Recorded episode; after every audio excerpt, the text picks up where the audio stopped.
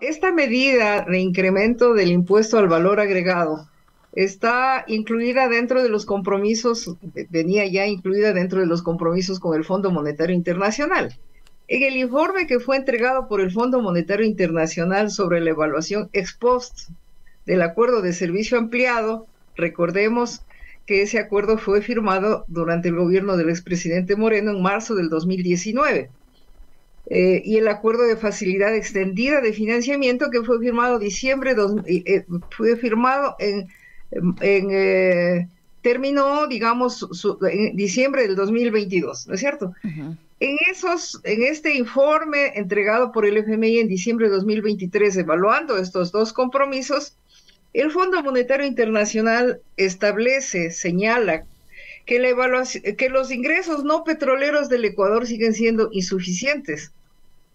Y dice los, los directores que la suspensión de la reforma de los subsidios a los combustibles tras el paro del 2022, estoy leyendo textualmente lo que dice ese informe, y la reformulación de la reforma tributaria que no incluyó el impuesto al valor agregado, el aumento del impuesto al valor agregado, mantienen vulnerable a la nación.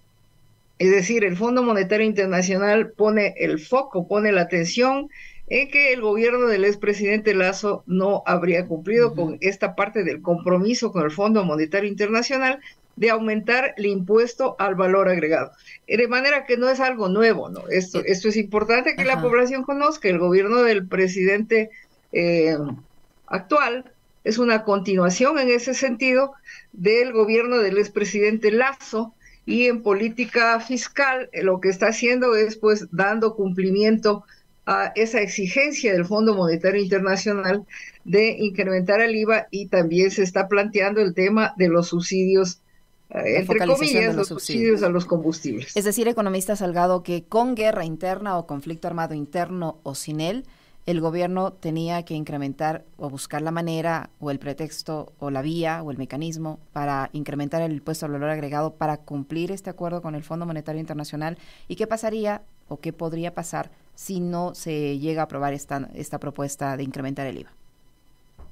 Bueno, el Fondo Monetario Internacional eh, puso como condición eh, este tanto del incremento del IVA como viene insistiendo en la eliminación de los, entre comillas, digo, subsidios a los combustibles, porque ahí hay un debate importante que está planteado, ¿no? Sobre cuál es la magnitud y sobre cuál es realmente eh, el, impacto eh, que tienen esos subsidios.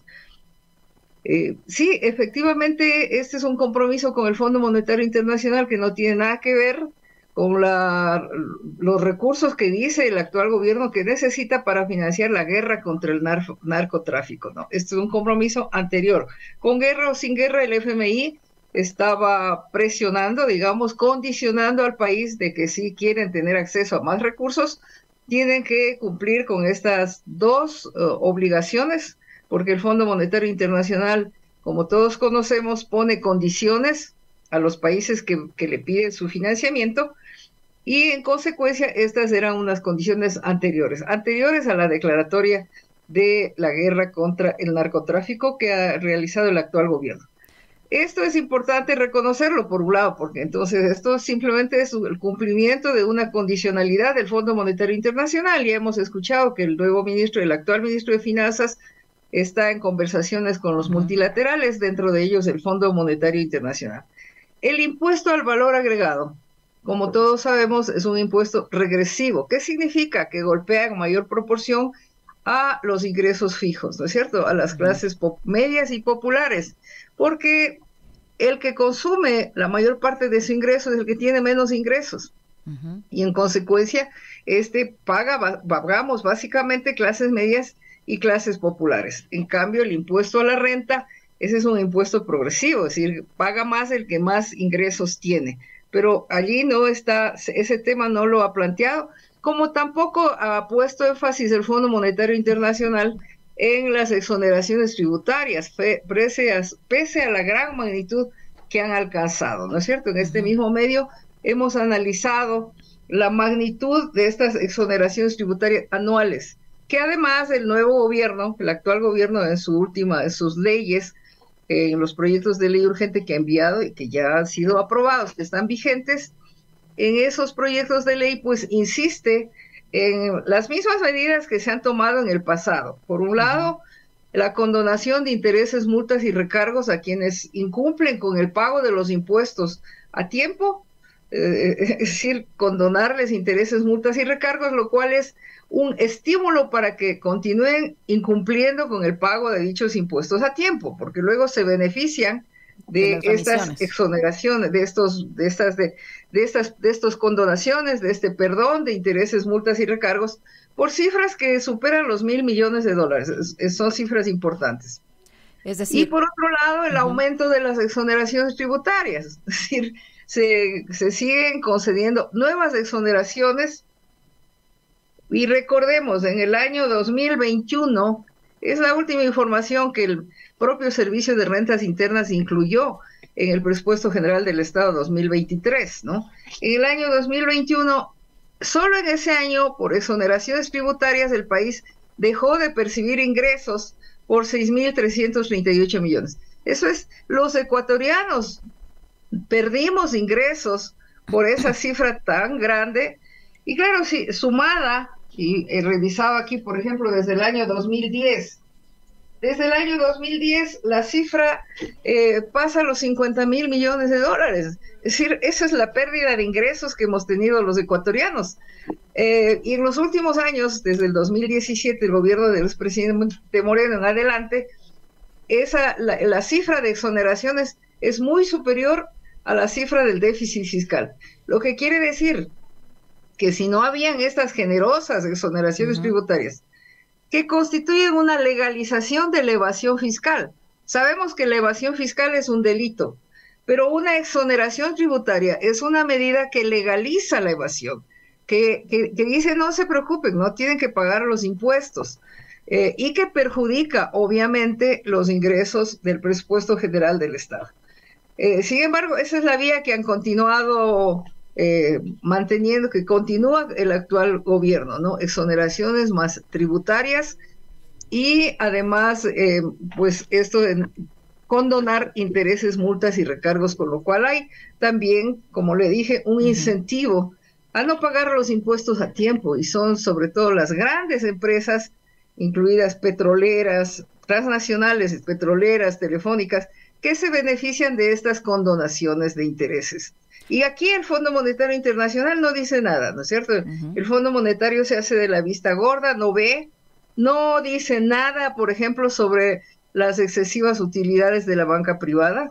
En el año 2022 se incrementaron el 71%, en el año 2023 continuaron creciendo, pero allí el FMI no dice nada y el gobierno nuevo, que el gobierno del presidente Novoa que ofreció una reducción sustancial de las tasas de interés, tampoco ha mencionado el tema. Eh, entonces continúa con la misma vía en la política económica de concentración de la renta eh, y de continuar pretendiendo cargar el costo del déficit fiscal resultante de las exoneraciones tributarias y de la política fiscal que se instrumenta, cargar ese costo sobre clases medias y clases populares.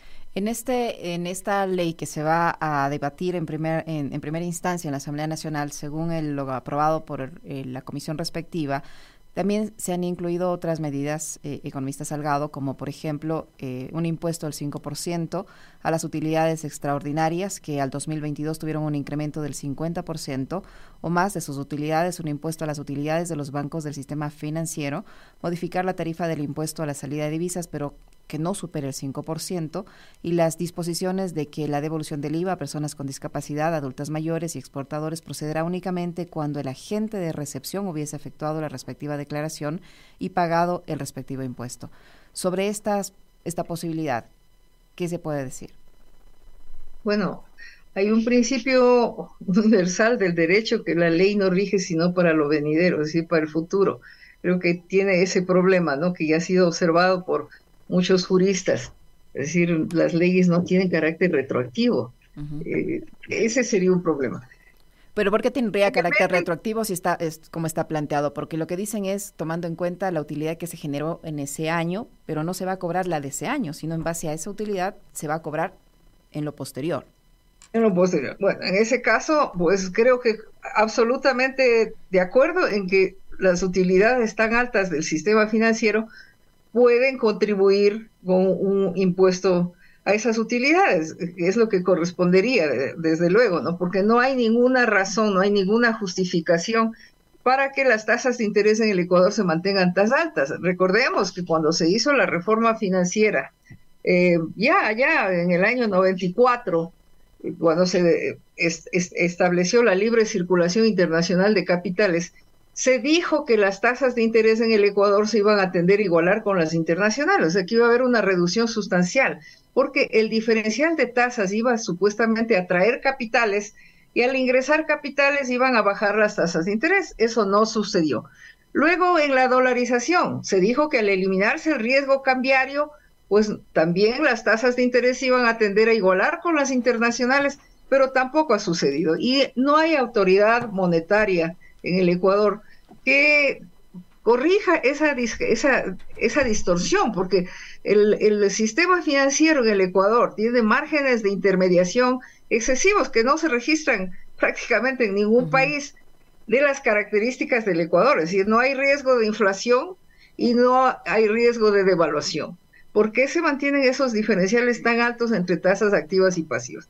Entonces, aquí hay un problema, es necesaria una reforma financiera, pero como esa reforma no se ha dado, por lo menos que contribuyan con una un impuesto a las utilidades sería lo más lo más justo. La banca ha salido al paso a esta posibilidad y advierte del impacto en la colocación de nuevos créditos eh, por impuestos eh, a sus utilidades que se plantean en este proyecto de ley que se va a debatir este sábado. La Sobanca asegura que aproximadamente unos 500 mil ecuatorianos se quedarían sin el crédito formal por un menor, eh, una menor capitalización, tomando en cuenta que usted dice que desde el 2022 o en el 2022 las utilidades de la banca se incrementaron en un 71%. Entonces, ¿cómo entender que ahora la banca advierta que se va a afectar la colocación de crédito si se le pide una contribución para financiar la crisis interna y la falta de recursos en la caja fiscal? Sí, pues en realidad eh, real, el problema aquí es que no, no quieren colaborar, con, a pesar de que la inseguridad nos está afectando a todos. Eh, lamentablemente hay mucha codicia en ciertos sectores, en este caso de la banca, que no quieren ceder, ¿no? No quieren, por ejemplo, que se les elimine la exoneración al impuesto a la salida de divisas. Si han estado exonerados completamente del pago del impuesto a la salida de divisas. Pero entonces, ¿cómo quieren que el Estado les conceda todos los servicios, en este caso de, seguridad, si no quieren contribuir con el financiamiento del, déficit? Es decir, eh, es absolutamente necesario, a mi juicio, una revisión total de las exoneraciones tributarias. Ojalá la Asamblea pida al Servicio de Rentas Internas, al SRI, una explicación desagregada, es decir, que demuestren quiénes son los beneficiarios de estas exoneraciones y cuál es el beneficio que el Ecuador recibe, que los ecuatorianos recibimos, porque se supone que tendrían que haber contribuido con generación de empleo, pero no hay una evaluación del impacto de esas exoneraciones. En este caso, por ejemplo, la banca privada eh, ya ha ha conseguido la exoneración del impuesto a la salida de divisas y eso lo que les permite es, o lo que hace es estimular la fuga de capitales, si hay, baratos, ¿no es cierto? Fugan capitales sin pagar impuesto a la salida de divisas. Pero la fuga de capitales afecta a la economía ecuatoriana. Entonces, por ahí viene también la afectación al monto del crédito que pueden conceder, no por la contribución que deberían hacerla para eh, la seguridad interna del país.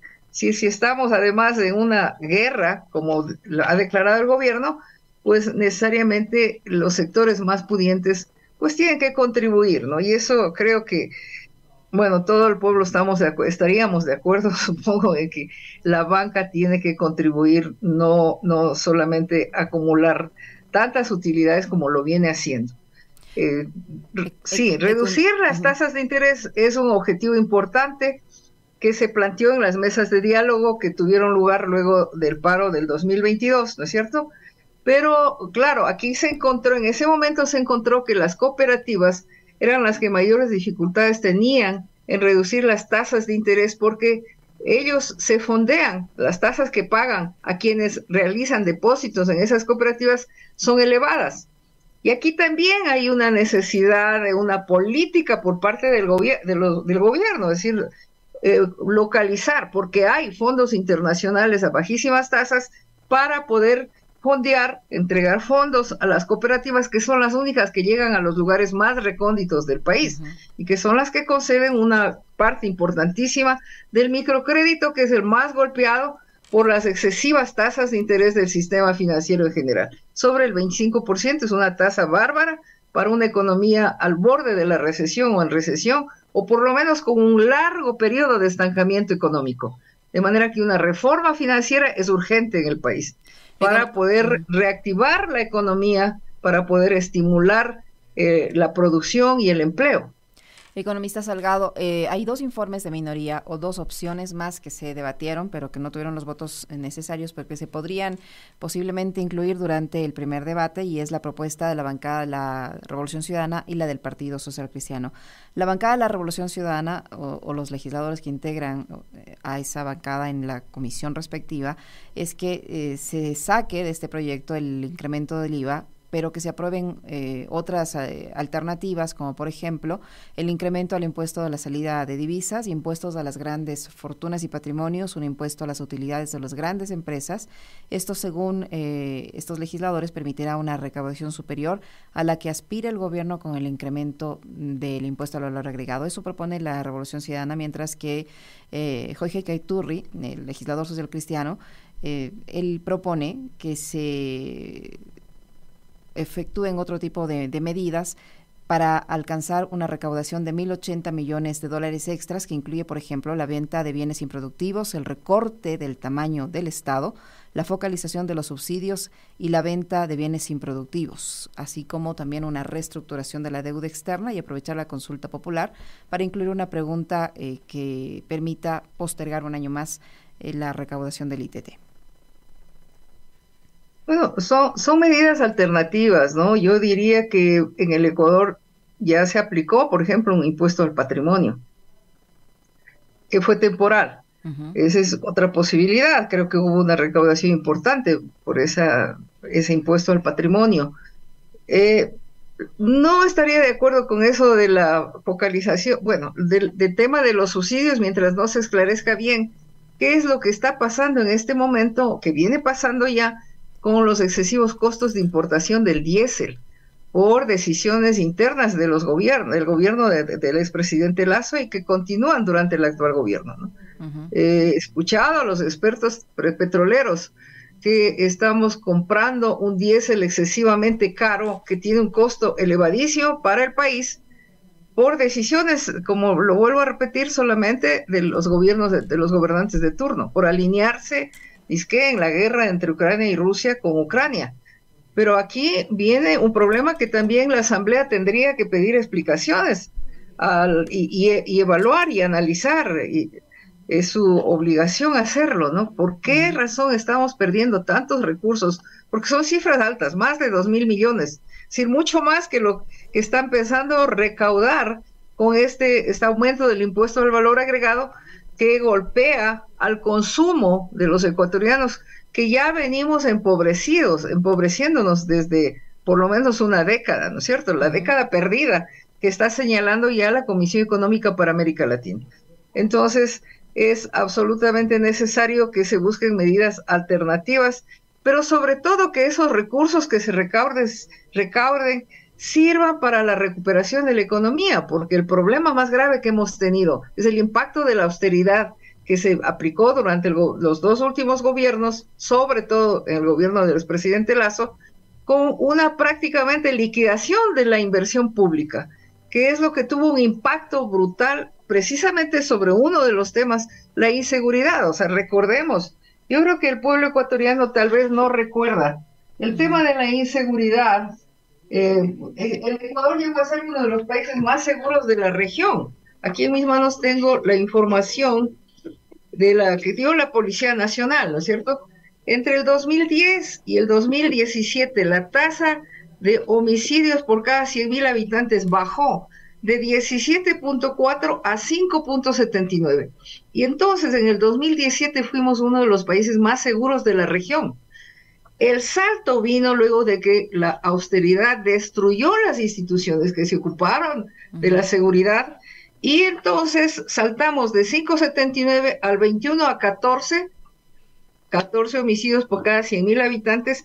Y en adelante, sobre todo en el gobierno del expresidente Lazo, pues se dio el salto hasta llegar a, hoy más de 44 homicidios por 100 mil habitantes, siendo uno de los países más inseguros de la región y con el, lo, que estamos viviendo los ecuatorianos. Entonces, este problema de la inseguridad tiene que ver con la política económica que se practicó durante los dos últimos gobiernos y sobre todo con esa liquidación prácticamente de la inversión pública. El propio presidente ha anunciado si también. Contribuimos con fondos, tendrían que ser para recuperar la inversión pública y no, porque de lo contrario vamos a continuar con esas políticas de austeridad que son las que destruyeron las instituciones y que nos llevaron a este nivel de inseguridad. Corremos ese riesgo eh, si el presidente aplica lo que ha anunciado, una especie de recorte de alrededor de mil millones de dólares al Estado. Por supuesto, o sea, recortar más eh, un Estado que ya está aniquilado y cuyos impactos estamos viviendo los ecuatorianos. Es decir, si algo, en algo estamos totalmente claros, todos los ecuatorianos en que la inseguridad es uno de los problemas más graves que nos está afectando en este momento. Pero la inseguridad es el resultado de la política económica aplicada por los últimos gobiernos, con una austeridad que golpeó sobre todo a las instituciones encargadas de la seguridad. Recordemos, hasta hoy los policías eh, no tienen chalecos antibalas. Eh, aquí en, en el barrio donde vivo están preocupadísimos, asustados de los posibles secuestros, pidiendo colaboración para la gasolina. Entonces, ¿cómo puede, cómo puede enfrentarse una supuesta guerra contra el narcotráfico si no se atienden las necesidades de inversión y las necesidades de recuperación de la economía en general? O sea, un cambio de la, de la política económica hacia una reactivación productiva. Y aquí, en, en todas partes del mundo, la reactivación productiva requiere inversión pública, por un lado, y por otro lado, una reducción sustancial de las tasas de interés. Si reformas en esos dos campos que no se le ha escuchado al nuevo gobierno hablar. no sé cómo va a atender las necesidades de la reactivación si estos fondos adicionales que están pretendiendo que contribuyamos los ecuatorianos van a servir realmente para esta reactivación productiva que es absolutamente necesaria, la recuperación de la inversión y si es que van a impulsar una reforma financiera que más bien reduzca las tasas de interés, que es lo que ofreció además el presidente Novoa cuando fue candidato. El viceministro de Gobierno, el señor Esteban Torres, mencionaba ayer que no tienen la certeza que no tienen la certeza de que puedan pagar completamente el sueldo del sector público de enero de 2024 y que había un hueco enorme en la caja fiscal, que las necesidades de financiamiento para cerrar el año llegarían a los 8 mil o más de 8 mil millones de dólares. Si no se aprueba esta ley y si no tienen el, incremento del IVA que proponen y todas estas otras opciones, ¿cómo se van a financiar? Bueno, lo, lo, que es inexplicable es que tienen un déficit fiscal y continúan concediendo más exoneraciones tributarias. No se ve un esfuerzo por parte del SRI para recuperar las deudas pendientes de cobro. Es decir, es, es incoherente la política económica como la aplican. No tienen fondos y continúan aumentando exoneraciones tributarias, es decir, diciendo a, a sectores más amplios, no, usted tampoco paga impuestos. Cobren los impuestos y con los impuestos van a poder financiar. En este momento la inseguridad es tal, los pobladores estamos, nos sentimos tan amenazados por la inseguridad, por las, por estas extorsiones, por las vacunas, eh, he escuchado comentarios de la población eh, de diferentes sectores en el sentido de que contribuimos con el, IVA, el 1% adicional que están planteando, ¿ya? Pero queremos ver que esos recursos realmente sirvan para la reactivación y para resolver o por lo menos paliar esta, estos problemas tan graves que estamos viviendo, de inseguridad, de desempleo, de empobrecimiento masivo de la población. Eh, eh, si no tienen recursos para, para pagar los sueldos, es por la forma en la que están manejando la, política económica. cobren los impuestos, revisen las exoneraciones tributarias, eliminen las que no se justifican y tienen más que suficientes fondos, sin necesidad de empobrecer más a los que ya pagamos impuestos, porque el impuesto al valor agregado pagamos los consumidores y vamos a seguir consumiendo porque necesitamos sobrevivir. Pero entonces cobren a los que no están pagando los impuestos y revisen las exoneraciones tributarias excesivas que están concediendo. Ahora, el argumento de la presidenta de la Comisión de lo Económico de la Asamblea Nacional es que eh, para, eh, el tema del incremento al IVA, que ya se hizo algo parecido en el 2016 después del terremoto. ¿Cuál es la diferencia entre lo que se hizo en ese entonces y cómo se aplicó y, lo que se pretende hacer ahora? Ahora se, busca un incremento hasta el 15% de tres puntos de, forma temporal por tres años y un incremento permanente del 13%. Bueno, o sea, sí se, han hecho medidas, se han tomado medidas en ese sentido, en esa oportunidad. Eh, no recuerdo bien cómo se aplicó la medida, que fue igualmente temporal. Pero en, e, en este momento tenemos un problema más grave, de que ya venimos con una economía al borde de la recesión, una economía estancada, prácticamente desde que cayó el precio internacional del petróleo, 2014. Entonces ya vamos a ir prácticamente ya tenemos una década de estancamiento económico. Eh, eh, la población se ha empobrecido, nos hemos empobrecido, cierto, la mayoría de la población, pero hay sectores que han resultado beneficiarios durante todo ese periodo. Uno de esos es la banca, ¿no? Otros son los beneficiarios de estas masivas exoneraciones tributarias. Entonces, ¿hacia dónde tiene que enfocarse la política económica? Hacia estos sectores que han sido los mayores beneficiarios de, la política de los, de los, últimos años, sobre todo. No a continuar empobreciendo a la población, porque la migración, la, presión sobre la población ha sido tan grande que los recursos las, por, por recuperación de, de, los recursos que repatriación de recursos de los migrantes, las remesas de los trabajadores migrantes han crecido de una manera exponencial. Pero no se puede continuar presionando a la población, a mi juicio, y con un empobrecimiento mayor y golpeando a la economía nacional porque el impuesto al valor agregado es impuesto al consumo que golpea eso, precisamente la capacidad de consumo de la población. Y en consecuencia afecta también a los productores, quienes producen bienes y servicios para el mercado interno, que van a ver reducida esa demanda. Eso va en consecuencia en contra de una política de reactivación económica que es lo que necesitamos.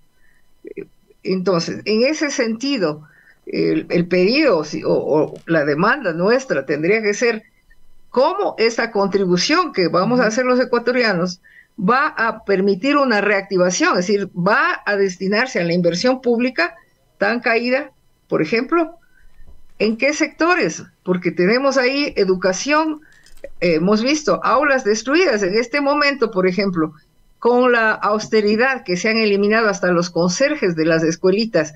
En cuanto se cierra la escuela, por la las escuelas por la declaratoria de guerra, ha habido asaltos a esas escuelas porque no hay quien cuide las escuelas. Entonces, ¿cuál, ¿cuál es el sentido? Una destrucción mayor de la infraestructura. El hecho de que no hay dotación de Internet, no, la mayoría de la población no tiene acceso a Internet y en consecuencia cuando se cierra la escuela prácticamente es una paralización de la educación. Esto es un atentado, una, una afectación al derecho a la educación que tenemos todos los ecuatorianos.